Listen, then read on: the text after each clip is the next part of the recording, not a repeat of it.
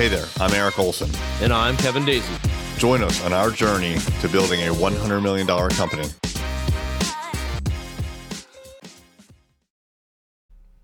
Have you ever wanted to expand to a different geographic region, but you didn't have a physical office there?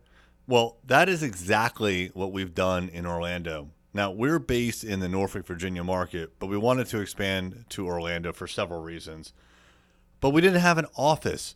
And so we talked about some of our options. We could have no office whatsoever. We could do a co working space, something like a Regus or something like that. Or we could actually sign a real traditional lease, go buy office furniture and all those things. The problem with that last option is all those things that I alluded to furniture, electricity, etc. It gets super expensive. You do not want to be doing that if you don't have to, unless you have a lot of people in a particular physical location. We decided to go with the co working option. For $99 a month, we can drop into a co working space in Orlando whenever we want. Now, we have two employees there, so they can get together in that space as well whenever they want. Although, ironically, even though they're in the same city, they usually work from home and just communicate through something like Slack or a video chat or the phone.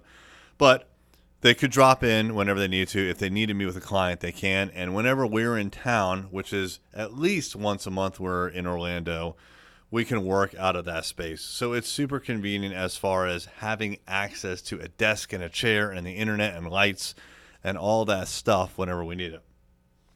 But there's one other reason that we got that office. Well, actually, I say I should say two. The first is since we have a physical office there, we can get mail to that location. Why is that important? It's important because we wanted to register an Orlando address with Google.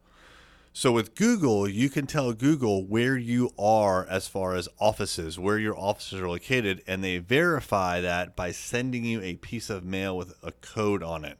It's something like a five digit code when you get that postcard, you have to then go into Google and you have to provide that code to verify that you actually have access to that physical location.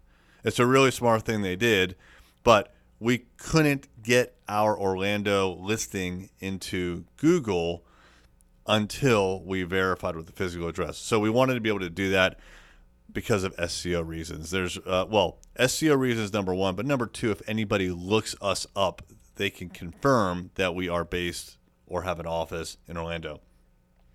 But the other reason that we decided to actually rent a space, even though we're not there that often, is because we wanted to transition very quickly from telling people we're expanding to Orlando to we are in Orlando. So even though we have a co working space, when we talk to new people, we can tell them, yeah, we're Virginia based, but we have an office in Orlando as well.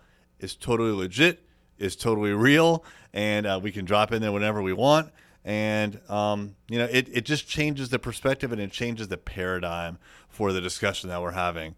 It, it's a lot more convincing when you tell someone that you are there versus you plan to be there. Because how long do you need to plan this?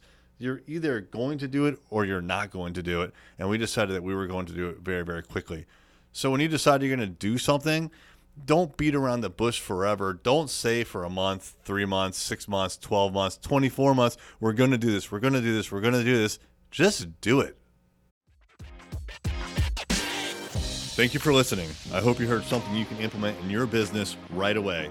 Find us online at journeyto100million.com.